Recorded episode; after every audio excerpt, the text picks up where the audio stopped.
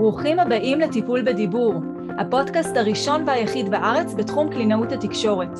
אני נועה ברק, אימא לשישה מתוקים, קלינאית תקשורת התפתחותית מאז 2010, מדריכת הורים, מלווה התפתחותית, ויוצרת משחקים טיפוליים ותוכניות לשיפור הדיבור.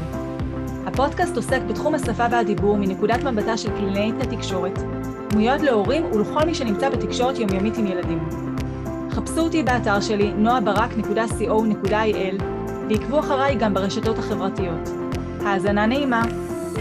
שלום לכל המאזינים והמאזינות, נמצאת איתנו היום אביטל בראון.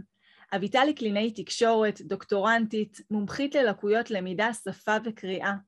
מפתחת תוכניות הכשרה מעשיות לקלינאיות תקשורת ולמורות להוראה מתקנת בתחומים של רכישת שפה ורכישת קריאה וכתיבה. לאחרונה אביטל השיקה את השיטה שלה, נעים בתנועות, להקניה של קריאה מנוקדת בעברית על בסיס הידע המחקרי העדכני ביותר שקיים היום. אביטל, מה שלומך?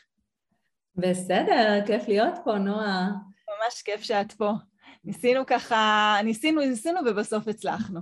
נכון, כל הכבוד לך, גם על זה וגם בכלל על הפרויקט הזה, ככה להנגיש את הידע להורים, להביא אה, את הטיפים, את הרעיונות, זה מדהים. תודה, תודה, תודה שאת פה. אז uh, היום אנחנו הולכות לדבר על נושא שבאמת מאוד רלוונטי, במיוחד בתקופה הזאת של השנה, אבל אנחנו, אני מאמינה שנבין בהמשך שלא רק בתקופה נכון. הזאת, uh, שזאת ההכנה לקראת בית הספר. אז uh, בואי באמת נדבר על מאיזה גיל לדעתך, על סמך הניסיון והידע שלך, מתחילה ההכנה לקראת בית הספר.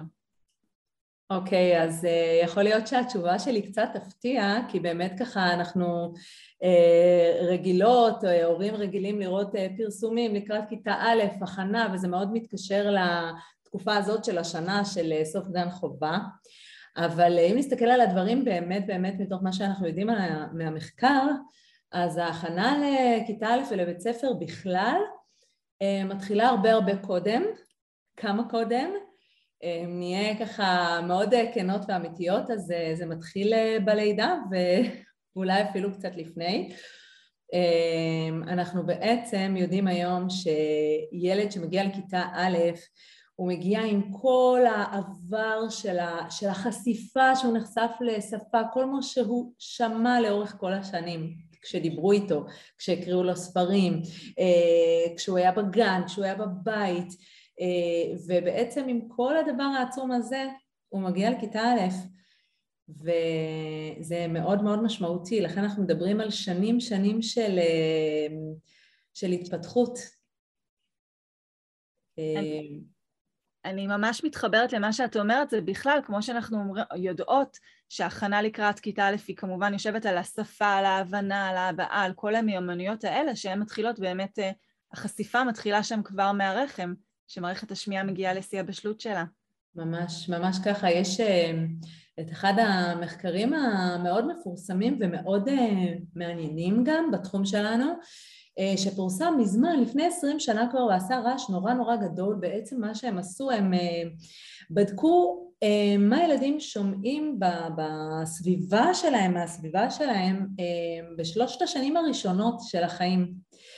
אה, ובדקו פערים בין ילדים מסביבות שונות והנתון הכי מדהים שהיה שם וגם עצוב בו זמנית וגם שחשוב להכיר אותו זה שהפער בין הכמות של השפה שילדים שומעים אפילו בלי להתחיל אה, לבדוק מה הם אומרים הכמות של השפה שהם שומעים אה, בסביבות שונות יכול להגיע לפער של 30 מיליון מילים בשלוש שנים. זאת אומרת, ילד אחד ששמע 30 מיליון מילים יותר מילד אחר, בשלוש שנים ראשונות סך הכל של החיים שלו, ובואי נראה, יש אחרי זה עוד שלוש שנים נוספות עד כיתה א', ובסוף הם יושבים אחד ליד השני בכיתה, וההבדלים הם עצומים ביכולת שלהם, בתפקוד שלהם, נניח ששניהם רוכשים את הקריאה, אבל בסוף הם קוראים טקסט כתוב, וילד ששמע יותר סיפורים ויותר נחשף לזה, זה ילד שיצליח לקרוא הרבה יותר טוב ולהבין הרבה יותר טוב.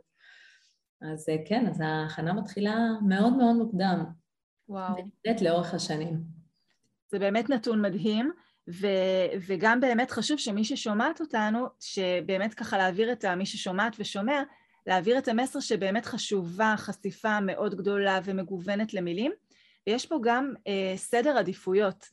הרבה פעמים אני נתקלת בהורים שילדים קטנטנים שעוד לא ממש מדברים טוב ויש המון חשיפה לצבעים ולצורות ולמספרים אז אנחנו יודעים שהדברים האלה חשובים אבל כדי שהילד יוכל להתקדם אליהם אז צריך קודם כל מילים ראשוניות יותר שהוא יצבור ביטחון בהם ואז הוא יוכל לעלות למדרגה הבאה. נכון, מילים יומיומיות שקרובות לעולמו, והכי הכי חשוב זה פשוט uh, לדבר, הרבה הרבה לדבר, תוך כדי uh, נסיעות בדרך, כל הזמן uh, לדבר עם הילדים, כשהם לא עייפים וכשהם uh, איתנו, אז uh, ממש לדבר איתם. נכון, כמה שזה טבעי וזמין לנו. כן. אז מה בעצם כוללת ההכנה? אז באמת אה, בשלב הזה שככה לקראת כיתה א', יש בנוסף לנושא של השפה וההבנה והחשיבה, אה, אה, יש גם את הנושא הספציפי של קריאה וכתיבה, שבעצם זה אחד האתגרים הגדולים ביותר בכיתה א', ובעצם אם נסתכל על זה בצורה אמיתית כמו שזה, אנחנו אמנם רגילים לומר שלומדים קריאה בכיתה א', אבל uh, אני מניחה שיש כאן לא מעט הורים שיש להם uh, כבר ילדים בגן חובה והם בטח uh, ראו ושמו לב וקשה לפספס את זה שבגן חובה יש נושא מאוד מאוד מרכזי לאורך השנה שזה הנושא של uh, אותיות, uh, כתיבה לפי שמיעה, כל הנושא הזה האורייני שלדעתי בטעות קוראים לו הכנה לקריאה וכתיבה כי בעצם uh, בשביל לקרוא ולכתוב אני צריך לדעת אותיות וניקוד, נכון? אז ב... לפי התוכנית הלימודים פה במדינת ישראל כיום, האותיות זה בגן חובה והניקוד זה בכיתה א', וביחד מתקבל לנו אה, העולם השלם הזה של הקריאה. אז נכון שבלי לדעת ניקוד אי אפשר עדיין לקרוא, אבל התהליך השלם הוא בעצם אה, מתרחש שנתיים בגן חובה ובכיתה א', וביחד נותן את היכולת לקרוא. אז ככה שילד שמגיע לכיתה א' הוא בעצם ילד שממש בחודש הראשון שהולך אה, ללמוד את הניקוד, להתחיל ללמוד ניקוד. ובשביל שזה ילך טוב, הוא צריך לדעת טוב, הוא צריך לשלוט טוב באותיות. כי תמיד אני מראה ככה להורים, שבעצם עם מה ילד צריך להתמודד? עם אות יחד עם ניקוד, ולומר דבר אחד לשניהם ביחד. למשל, אם יש לי את אה, שין עם אה, קמץ, אני צריך להגיד שע, אוקיי? בבת אחת, זאת אומרת שאם הקמץ, שאומר את ה... הופך את השין לשע, אם הקמץ חדש בשבילי, אז לפחות שהאות עצמה תהיה, אה, תשב טוב, תהיה קלה בשבילי לשלוף. אה, ולכן בשלב הזה של לקראת כיתה א' באמת צריך לראות שילדים מכירים היטב את האותיות, גם בשמות שלהם, אבל גם אה, בהבנה של מה זה אותיות, מה הם מייצגים, מה אפשר לעשות עם אותיות בעולם. זאת אומרת, עצם ההבנה שאפשר לכתוב מילים עם אותיות, שאפשר לקרוא גם אם אני עדיין לא קורא, אבל אני מבין שדרך האותיות אפשר לקרוא, וזה נורא חשוב.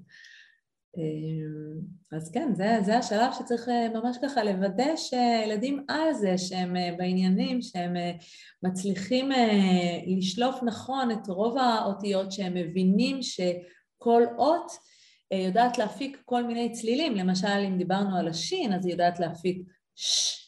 וכמו אה, במילה אה, שליחה, שולחים אה, זה, כן, שין, שין בלי ניקוד או עם שווה, ושה כמו בשלום, ושי כמו בשירה, ושו, ושו, ושה, זאת אומרת, ילד באמת צריך להבין את מה האות מייצגת. אני אתן ככה דוגמה, הבת שלי בת שלוש, קוראים לה הדס, והיא נורא נדלקה על האות ד' של ההדס, היא לוקחת שתי קפלות, ויוצרת מהם ד' ואומרת לי, הנה, יש פה ד'. אז אני רואה איזה יופי יודעת אותיות, שזה אה, נורא נחמד, אבל, אה, אבל מעבר לזה צריך לראות שהיא מבינה מה המשמעות של ד', כי היא בעצם לוקחת את הקפלות ויוצרת אה, צורה של משולש, ויוצא לה משולש, ויוצא לה ד', ויוצא לה, זאת אומרת, אין הבדל מבחינתה בין ד' לבין משולש, כי היא נורא צעירה. בהמשך, ובטח לפני כיתה א' היא כבר תצטרך לדעת שהדלת הזאת זה לא רק צורה, הדלת אז את יודעת להפיק צלילים, ד, ד, די, דו, דו, ולכתוב מילים, ואפשר לקרוא דרכה, וזה בעצם התמונה השלמה של, ה... של ההבנה השלמה לקראת כיתה א', שצריכה להיות מבוססת ככה. נקודה ממש ממש משמעותית, זה באמת בניגוד לצבעים ו- וצורות, או אפילו מספרים, זה קצת רמה מעל, אבל באמת צבעים וצורות שהם מושגים שיש בהם אמנם אלמנט מופשט, אבל גם אלמנט ויזואלי שהילד יכול לקלוט יותר בקלות. באותיות זה לא רק לקלוט ויזואלית, זה באמת את המשמעות, את ה... מה זה מפיק, מה... איך זה מייצג לי. זה באמת נקודה מאוד משמעותית. נכון, נכון, וזה אה, יושב נורא חזק על אה, יכולת שאנחנו כקלינאיות מכירות מאוד טוב, וזה אולי יהיה מושג אה, פחות מוכר להורים, של פונולוגיה בעצם של הצלילים של השפה, הרבה פעמים אה, הורים קוראים לזה הדיבור, או בעצם איך שהילד מפיק את הצלילים.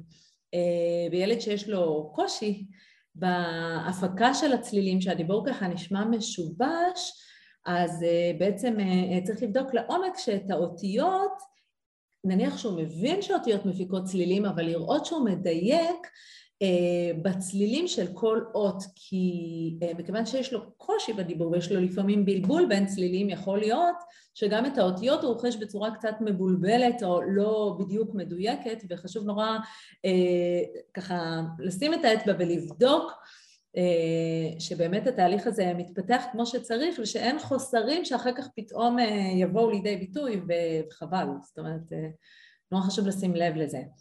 נכון, באמת אחת הדוגמאות זה צלילים שורקים, צדיק ושין, שאנחנו כקלינאיות לא מטפלות לפני גיל חמש וחצי, אפילו לפעמים שש, שש וחצי שנים, תלוי ככה במחקר ובגישה.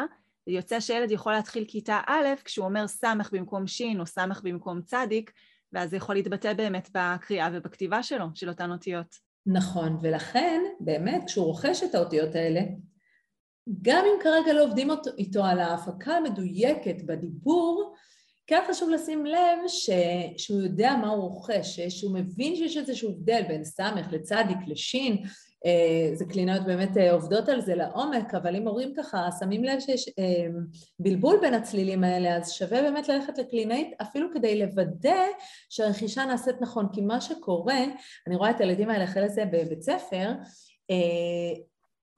גם כשהם לומדים אחר כך להפיק את הצליל, אז צריך כאילו לתקן את מה שנרכש לא נכון ולהתחיל לעשות את ההבדל הזה ואת ההפרדה בין הסמך לשין, לצדיק, ו, וזה משהו שכדאי לעשות אותו לפני כן בתפיסה של הצלילים, בהבנה של הצלילים, גם אם אני לא מצליח להגיד את זה מדויק, כן לנסות אה, אה, לחדד את זה ולהעלות למודעות, כי, כי הוא לומד אותיות, נכון. וזה מה נכון. שזה מייצג. נכון. אז בואי באמת נדבר על, ה, אה, על ההבדל או על התפקיד, איפה הגננת נכנסת פה, איפה הקלינאית נכנסת פה בהכנה לקראת בית הספר, קריאה וכתיבה. אז באמת, אה, השאלה שלך גם אה, מתקשרת לשאלה שהרבה פעמים שואלים אותי, למה בישראל מתחילים ללמוד אותיות בגן? למה לא כמו שאנחנו היינו צעירות ונכנסנו לכיתה א' והתחלנו ללמוד את האלף-בית בחלק מבתי הספר, והיום זה נכנס לתוכנית הלימודים בגן. ובאמת אה, מי שככה פיתח את התוכנית ומכיר אותה לעומק יודע שאחת הסיבות המרכזיות שהכניסו את הנושא של אותיות לגן זה הסיבה של איתור מוקדם, לא לפספס את הילדים שאנחנו יודעים שהולך להיות להם קושי ברכישת קריאה וכתיבה. מה שקורה כשאנחנו אה, מתחילים את האותיות בגן, הגננת מתחילה אה, ללמד אותיות ויש לה סטנדרטים נורא ברורים אה, למה לשים לב, לאילו ילדים היא צריכה לשים לב, מה היא צריכה לראות ש, שקורה אצל הילדים? ולהיות ערנית ולראות אצל מי זה לא קורה ואז להפנות, כשהמטרה היא בעצם, ברגע שאנחנו אה, מאתרים מוקדם ונותנים מענה מוקדם, אז הילד יכול להגיע הרבה יותר בשל ומוכן לכיתה א', ולא אה, ליפול כבר ישר בתחילת כיתה א', עם כל הקשיים של המעבר לבית ספר והכל, אה, וזה בעצם, יש ילדים שזה ממש מציל אותם, כי... אה, כי בעצם הקושי עולה כבר בגן כשהם בסביבה מוכרת להם והם יכולים להתחיל לקבל מענה ולפנות הלאה אה, ולהתקדם ולהגיע הרבה הרבה יותר מוכנים מכיתה א' ולא לא ליפול על ההתחלה, אלא כן אה, להתקדם יחד עם הכיתה, וזה נורא נורא משמעותי, ואם בשביל כמה ילדים האלה היה שווה, אז כן, אני חושבת ששווה לעשות את זה. אה, בשביל הילדים האלה, אז באמת התפקיד המרכזי של הגננת, מעבר לבאמת להקנות את הידע הזה של, ה, של האותיות ושל הכתיבה לפי שמיעה, אה, זה באמת לאתר את הילדים שצריכים עזרה מעבר ולהפנות הלאה לקלינאי תקשורת, אה, שתבדוק לעומק את היכולות של הפונולוגיה שדיברנו לפני כן, של הצלילים, של התפיסה של הצלילים, לפעמים ילדים שלא שומעים שום דבר בדיבור, עדיין יש איזשהו קושי בביסוס במוח של הצלילים וקלינאית בודקת את זה לעומק ונותנת מענה ככה אה, עוד לפני שזה נהיה מאוד דרמטי, ההשלכות של הקושי הזה. אה, מודעות פונולוגית שגננת עובדת עליה גם, וזה בהחלט תפקיד של גננת, אבל אה, אה, גם כשהיא רואה קושי מעבר וילד שלא מצליח, לא מצליח לרכוש ולהבין את הרעיון, אז כן המטרה היא באמת להפנות אותו הלאה ולתת לו את העזרה הזאת, ילד שלא מצליח לזכור את האותיות, אז באמת קלינאית תבדוק לעומק על מה זה יושב, למה הוא לא זוכר את האותיות, וכמובן תטפל ותיתן לו את המענה. מצוין, זה באמת ככה הפרדה שהיא מאוד מאוד משמעותית. והאם לדעתך כל ילד בגיל הגן צריך לעבור הכנה שפתית לקראת בית הספר, בתפיסה שלך? אה, אז אה, בתפיסה שלי, אה, כמו שדיברנו קודם, ילד ש... זה, זה עניין, יש כאן בעצם שני דברים שצריך לשים לב אליהם, גם היכולות של הילד, שאיתנו נולד, זה פשוט מה שנקרא מתנה משמיים שאיתה הוא הגיע לעולם, וגם הסביבה והחשיפה שהוא קיבל. ברגע ששניהם אה, טיפוסיים, תקינים, אין שום צורך לעשות שום דבר מעבר. ברגע שאחד מהם אה, עם איזושהי בעיה, אז, אה, אז כן כדאי לתת איזושהי, איזשהו אה, פוש, איזושהי עזרה לפני כיתה א', אבל עדיף כשאני אומרת לפני כיתה א', זה לא אומר אה, דווקא ביוני שעולים לכיתה א', זה יכול להיות גם שנה קודם, זה יכול להיות גם שנתיים קודם, מה שנקרא יפה שעה אחת קודם, כדי להספיק אה, בנחת ובצורה נכונה וטובה לבנות את הדברים, לבסס אותם. אם אנחנו מדברים על ה, בעצם על החשיפה לשפה, אנחנו מדברים על טיפה ועוד טיפה ועוד יום ועוד מילה ועוד מבנה תחבירי ועוד סוג של סיפור. זה דברים שנבנים במשך שנים, אז... אז זה לא, ש... לא שזה עניין של מאוחר מדי, לא בקטע של להלחיץ, אלא להפך, אה, להקדים כמה שניתן כדי באמת אה, לאפשר לילדים להגיע כמה שיותר מוכנים וליהנות מה... אה, מהשפה, מהיכולות שלהם, מההבנה, מספרים. אנחנו גם יודעות מחקרית שההתפתחות של, קצב התפתחות המוח לא זהה בכל הגילאים, בגילאים הצעירים היכולת להשפיע שם היא הרבה יותר גדולה. נכון. אה, ויכולות להיות השלכות הלאה באמת, כמו שאת אומרת, על תהליך הלמידה בבית הספר, כשיש פערים שפתיים כבר בגילאים הצעירים, כך שבאמת ברגע שמזהים, לא עניין של להלחיץ, אבל באמת פשוט לעשות את הפעולות הנכונות כדי לקדם את הילד כמה שיותר מהר. נכון, נכון, ובאמת אם יש ספק, תמיד עדיף אה, לבדוק ולוודא ולהיות במעקב, כי מפגישה אחת ש, שבאמת בודקים את הדברים, אפשר uh, לה, ככה להציל דברים שאחרי זה זה יהיה יותר מורכב וחבל. אז uh, נכון. כדאי. אז באמת, מה הנורות האדומות שיכולות לסמן לנו שאולי יש לילד לקות למידה, או עלולה להתפתח בהמשך לקות למידה? איזה דברים ככה יכולים להיות בולטים במיוחד? אז uh, לאורך השנים באמת כל התחום הזה של שפה, של התפתחות שפה, ברגע שלילד יש איזשהו uh, עיכוב שפתי, זה משהו ששווה לבדוק אותו, משהו ששווה לתת לו את המענה. Uh, יש ילדים שבאמת מתגברים על זה וזה איזשהו uh, חסך זמני ש... שהם אה, השלימו את הפער והתקדמו, ויש ילדים שזה באמת אה, אה, ממשיך לאורך השנים והם צריכים את העזרה והתמיכה. אז ברגע שאנחנו רואים שיש פער שפתי בין מה שמצופה בגיל לבין מה שהילד או הילדה מביעים או מבינים, אז משהו שבכל גיל שווה באמת לבדוק אותו, כי אנחנו יודעים שחלק גדול מילדים לקות שפה, בעצם בגיל בית ספר זאת אותה לקות שפה אבל אנחנו קוראים לה לקות למידה כי האתגר המרכזי בבית ספר הוא כבר למידה, אז זה פשוט משנה את שמו, זה לקות למידה. אה, ספציפית לגבי העניין הזה של אה, אותיות וקריאה וכתיבה, אז, אה, אם אנחנו רואים ילד שקשה לו לרכוש מושגים שהם בעיקר ויזואליים, חזותיים, כמו שמות של צבעים, אני רואה צבע מסוים ואני צריך ללמוד את השם שלו, או צורות, אני רואה צורה מסוימת ואני צריך ללמוד את השם שלה, או שמות של ילדים בגן אפילו, אני רואה דמות מסוימת ואני צריך ללמוד את השם שלה, כל דבר שאני רואה ויזואלית וצריך ללמוד את השם, זה מאוד דומה לקריאה, כי גם בקריאה אני רואה את האותיות, אני רואה את האותיות ואני צריכה ללמוד את השם שלהם. אני רואה את הניקוד, אני צריכה ללמוד את השם שלהם, שלו. אז uh, בעצם הסימנים המוקדמים זה שילד מתקשה או ילדה מתקשה uh, לרכוש שמות של מושגים שהם uh, בעיקר חזותיים, ויזואליים. אני רואה משהו, אני צריך ללמוד את השם שלו, צבעים, צורות, ספרות, uh, שמות של ילדים, לפעמים שמות של חיות מתוך ספר חיות, אם זה חיות ככה לא יומיומיות אלא מתוך תמונות. אה, ואז זה באמת משהו שכדאי לשים, לעקוב אחריו, זה שהיא נורה דומה, משהו שכדאי לעקוב, יש ילדים ש, שמתגברים ואנחנו לא נראה אחרי זה שום דבר אה, והכל בסדר, ויש ילדים שאחר כך אנחנו באמת נראה את הקושי לרכוש אותיות והם ילדים שיצטרכו עזרה בלזכור את המושגים האלה ויש לנו היום הרבה דרכים לעזור להם וחבל לפספס את זה. אה, לכן כדאי לדעת באמת להיות מודעים לזה. נכון. את אה, דיברת מקודם על זה שבאמת אה, במדינת ישראל הקריאה והכתיבה, או הלא אה, קריאה ממש, אבל כן איזשהו ייצוג של האותיות, זיהוי והצלילים של האותיות, זה מתחיל כבר בגיל הגן, מהסיבה החשובה שזה באמת מאפשר לנו למפות כבר בשלב מאוד מוקדם אם יש שם איזושהי בעיה. יכולות להיות גם חסרונות ללמידה של קריאה וכתיבה בגיל הגן, או רמה מסוימת של למידה שם שהיא כבר עלולה להיות, להוות, יכולה להוות חיסרון? אז כמה דברים.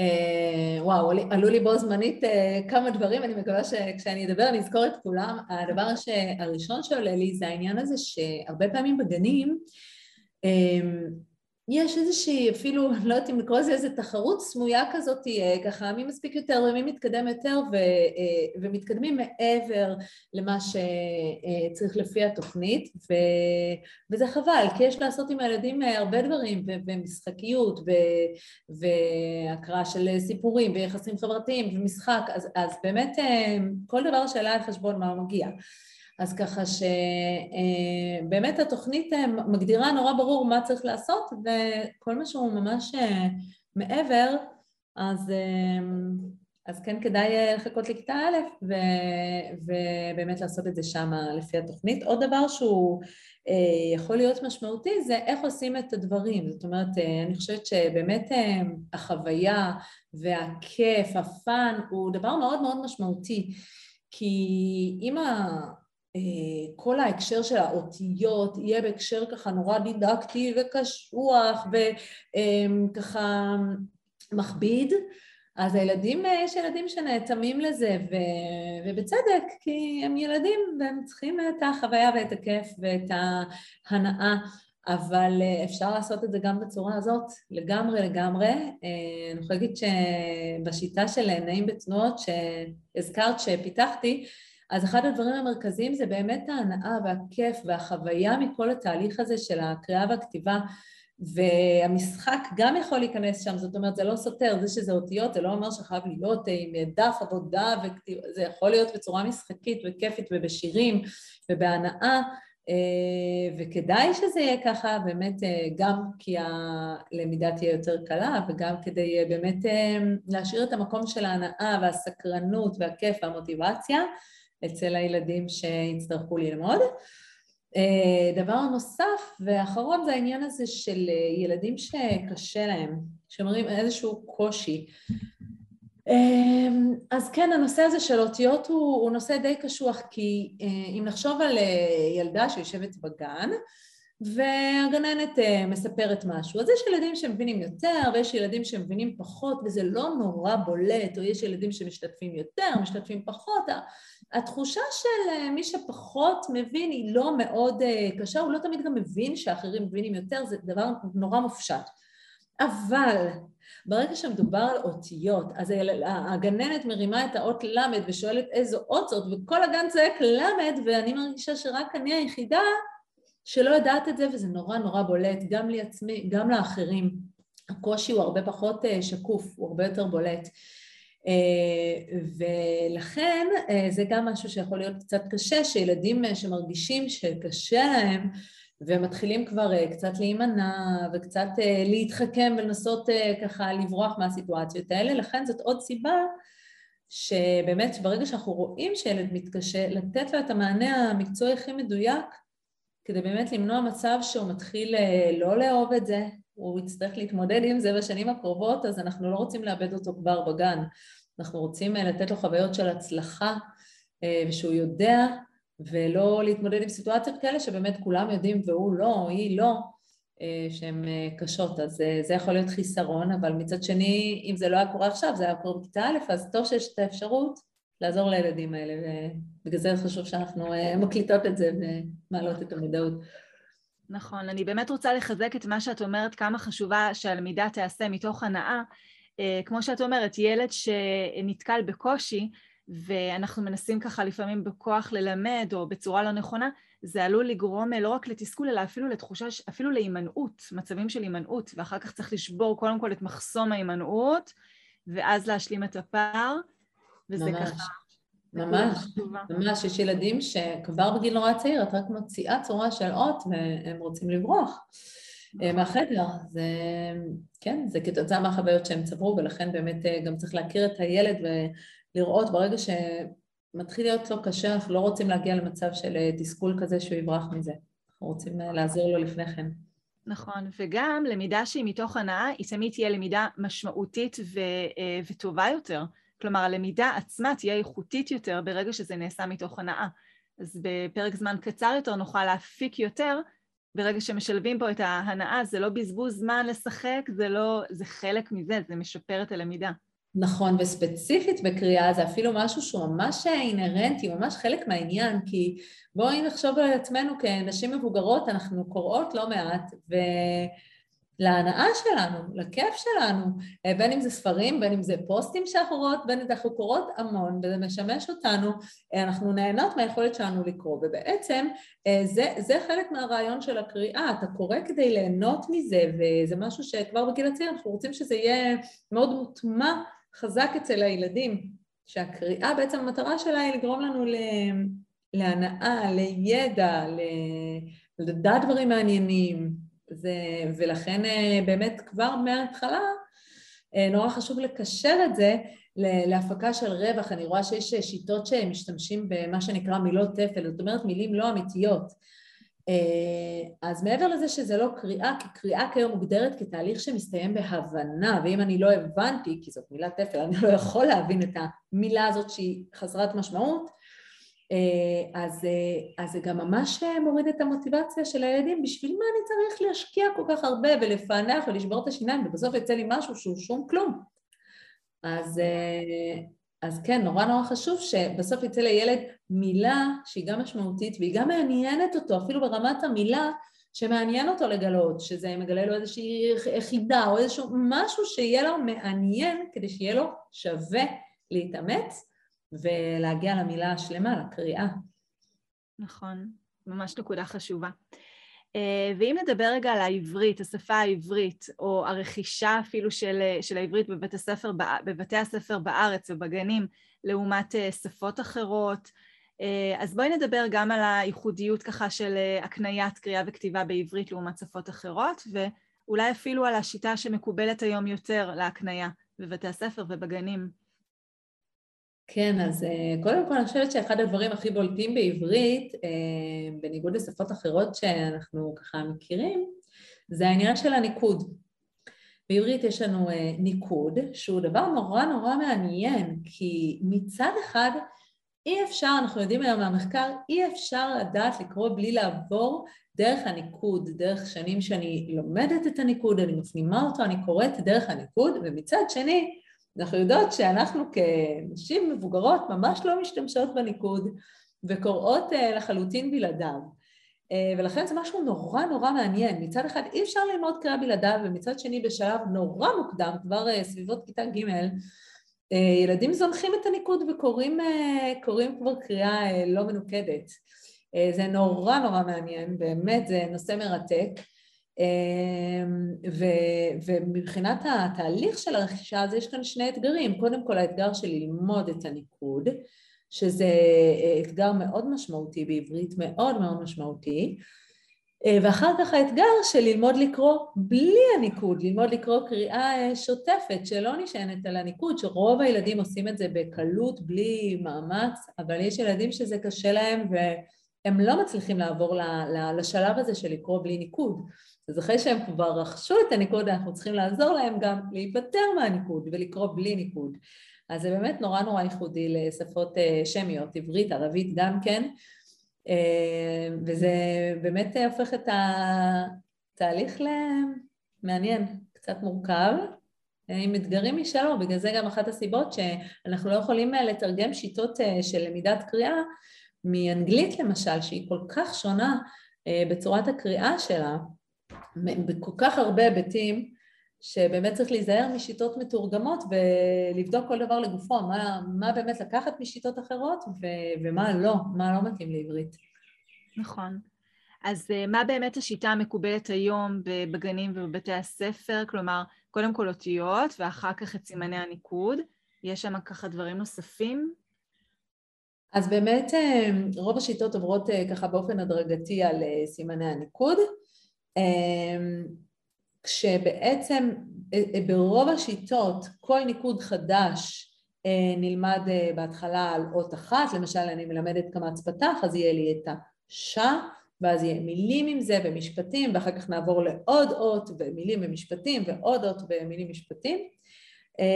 אני ככה ממליצה לעשות את זה קצת אחרת, בעצם לבסס אצל הילד את ה...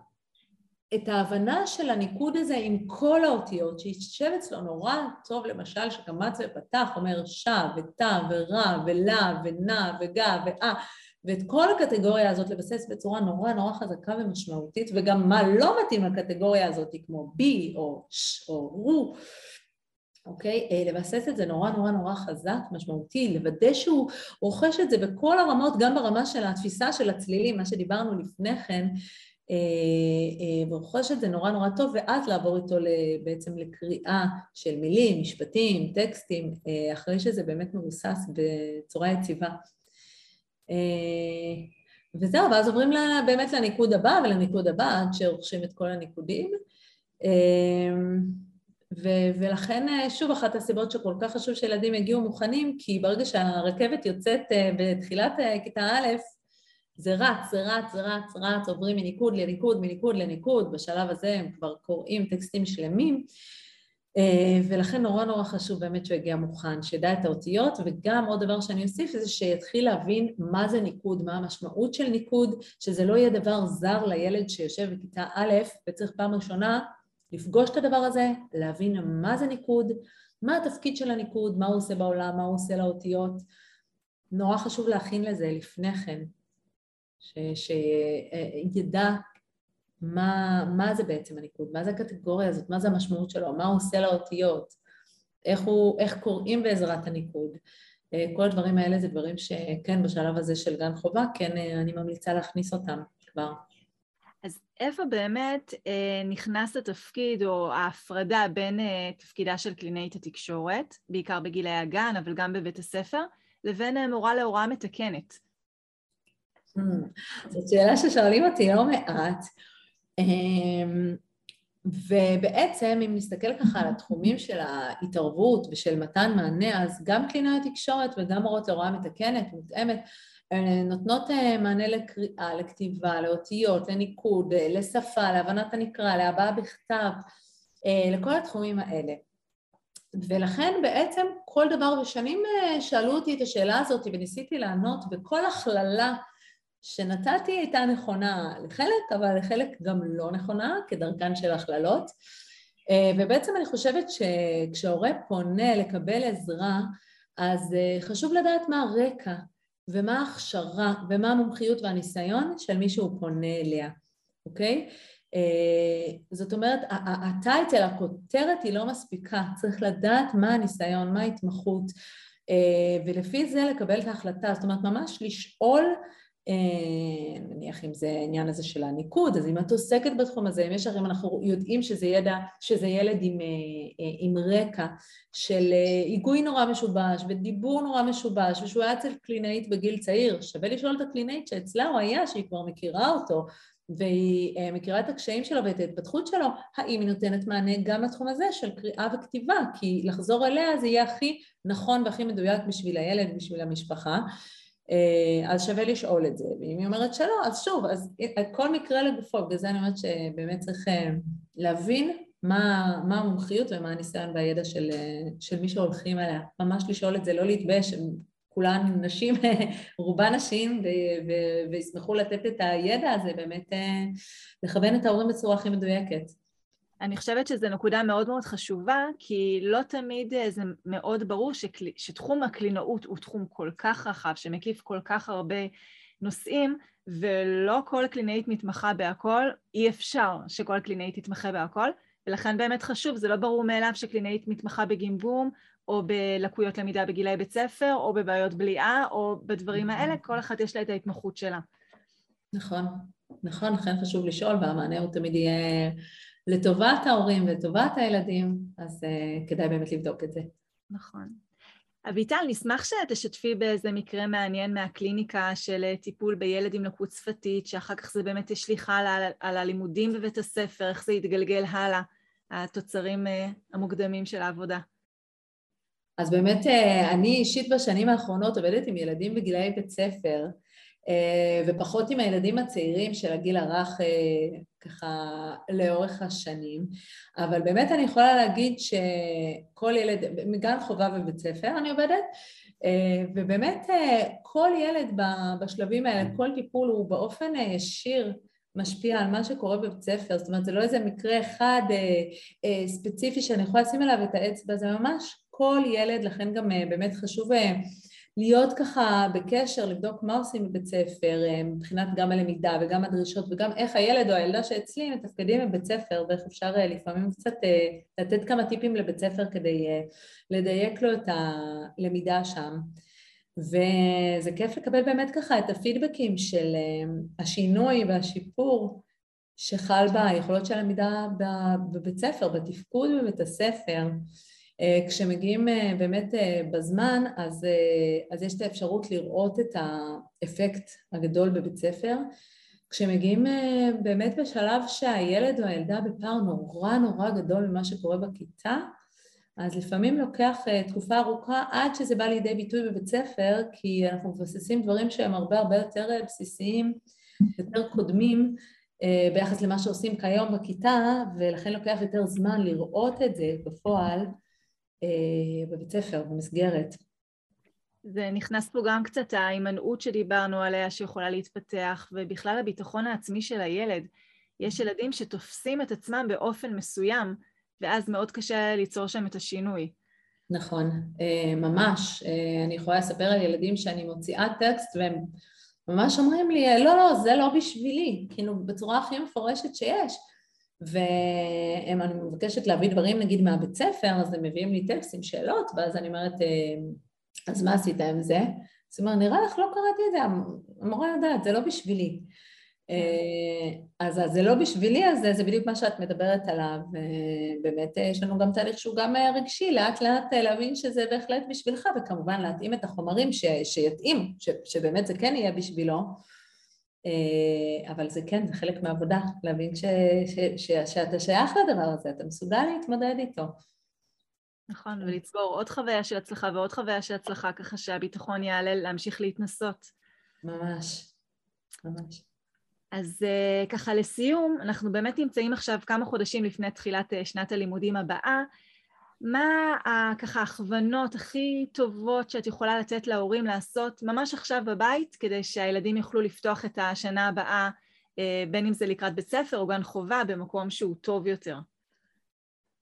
אז אה, באמת הילדים שלי מכיתה א', מעבר ליכולות של השפה וההבנה וההבעה, יש את הנושא המאוד ספציפי של האותיות שדיברנו עליו מקודם, שהוא נורא בולט ברגע שאתה לא יודע, זה, זה בולט מאוד לך ולסביבה. אה, ולכן באמת כדאי לשים לב האם הילד מכיר את האותיות, האם הוא מסוגל לכתוב מילים לפי שמיעה, אוקיי? אם הוא שומע את המילה מטוס, אז הוא מסוגל לדעת שזה מ' וט' או ת', לא משנה, העיקר שזה יביע את הצליל אה, טו של מטוס ואת הסמך שבסוף. אה, זאת אומרת, ממש להבין את התהליך הזה של הכתיבה, זה נורא משמעותי. אה, לראות שהילדים עושים את זה, ואם לא, אז ממש ממש עכשיו, עכשיו, עכשיו, זה הזמן לפנות ולקבל את העזרה הזאת, ואני יכולה להגיד שאפילו אצלי בקליניקה, אה, ככה שיש תורי המתנה והכול, אני, אני כן נותנת איזושהי עדיפות, מבחינתי זה כמו בחדר מיון, צריך להפעיל איזשהו שיקול של אה, דחיפות, זה דבר שאני ממליצה לקלינאיות נוספות גם לעשות, ברגע שאנחנו יודעים שיש ילד שעולה לכיתה א' ויש לו פערים בתחום הזה, זה דחוף. זה דחוף. אה, אנחנו באמת כל כך יודעות טוב מה קורה כשאין את המענה הזה וכשהוא יתחיל כיתה א' ו- ו- ובאמת כואב הלב לדעת שהוא היה יכול לקבל את המענה הזה לפני ו- ו- ולחסוך כל כך הרבה תסכול וכל כך הרבה קושי, אז אה, כן, אז זה, זה הדחופים של החדר מיון שלנו, של הקלינאיות תקשורת, הילדים שלי מכיתה א' ולא מספיק יודעים אותיות, לא מספיק כותבים לפי שמיעה, התהליך הזה קצת משובש אצלם, אז אה, כן, אז, אז אני אומרת גם להורים וגם לקלינאיות, שאלה הילדים ש...